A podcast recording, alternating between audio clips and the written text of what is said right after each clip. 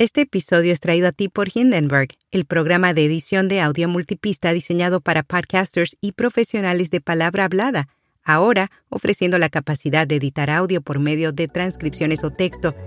Prueba Hindenburg Pro durante 90 días sin tarjeta de crédito y recibe un 30% de descuento en una suscripción anual con nuestro código. Detalles en las notas.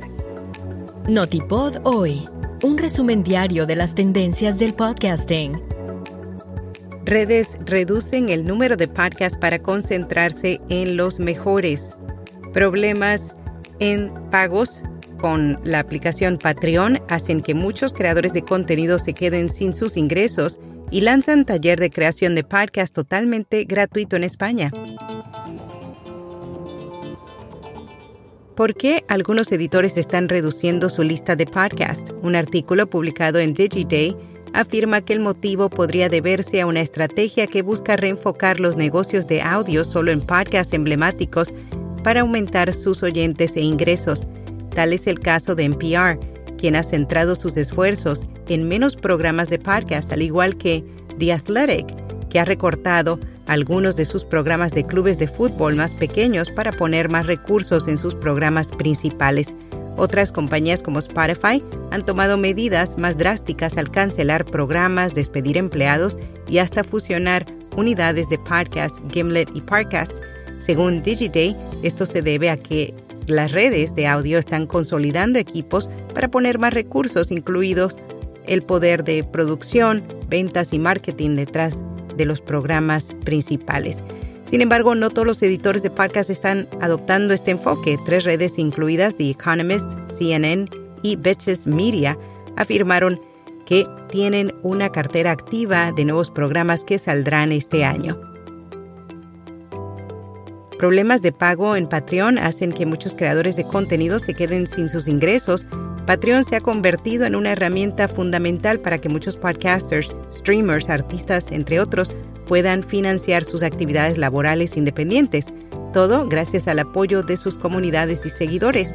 Sin embargo, en los últimos días la herramienta ha experimentado algunos inconvenientes, haciendo que los creadores no puedan acceder a sus ingresos. Por otro lado, algunos suscriptores están recibiendo notificaciones porque sus bancos están marcando sus pagos como fraudulentos, lo que les ha llevado a cancelar sus suscripciones. Lanzan taller de creación de parques totalmente gratuito en España. La Universidad Popular presenta su nueva iniciativa dirigida a jóvenes de entre 18 y 35 años que se estará llevando a cabo en Villanueva, España.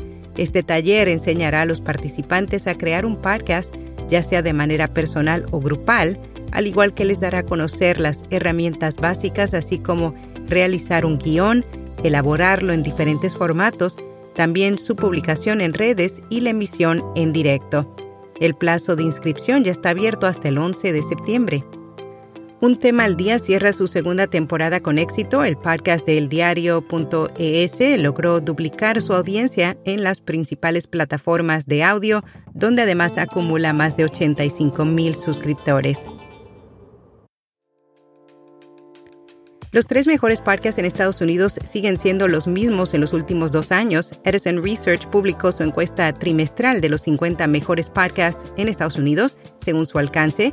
Los primeros tres lugares los siguen ocupando los podcasts de Joe Rogan Experience, Crime Junkie y The Daily. En podcast recomendado, Estás Rica, un espacio en donde la psicóloga Dani Sayan ofrece una perspectiva nueva sobre la vida. Su objetivo es que sus oyentes se conviertan en su mejor versión por dentro y por fuera. Y hasta aquí, no tipo doy. ¿Quieres anunciarte en este podcast o en nuestra newsletter diaria? Envíanos un email a contacto arroba podcast.fm. Será hasta mañana.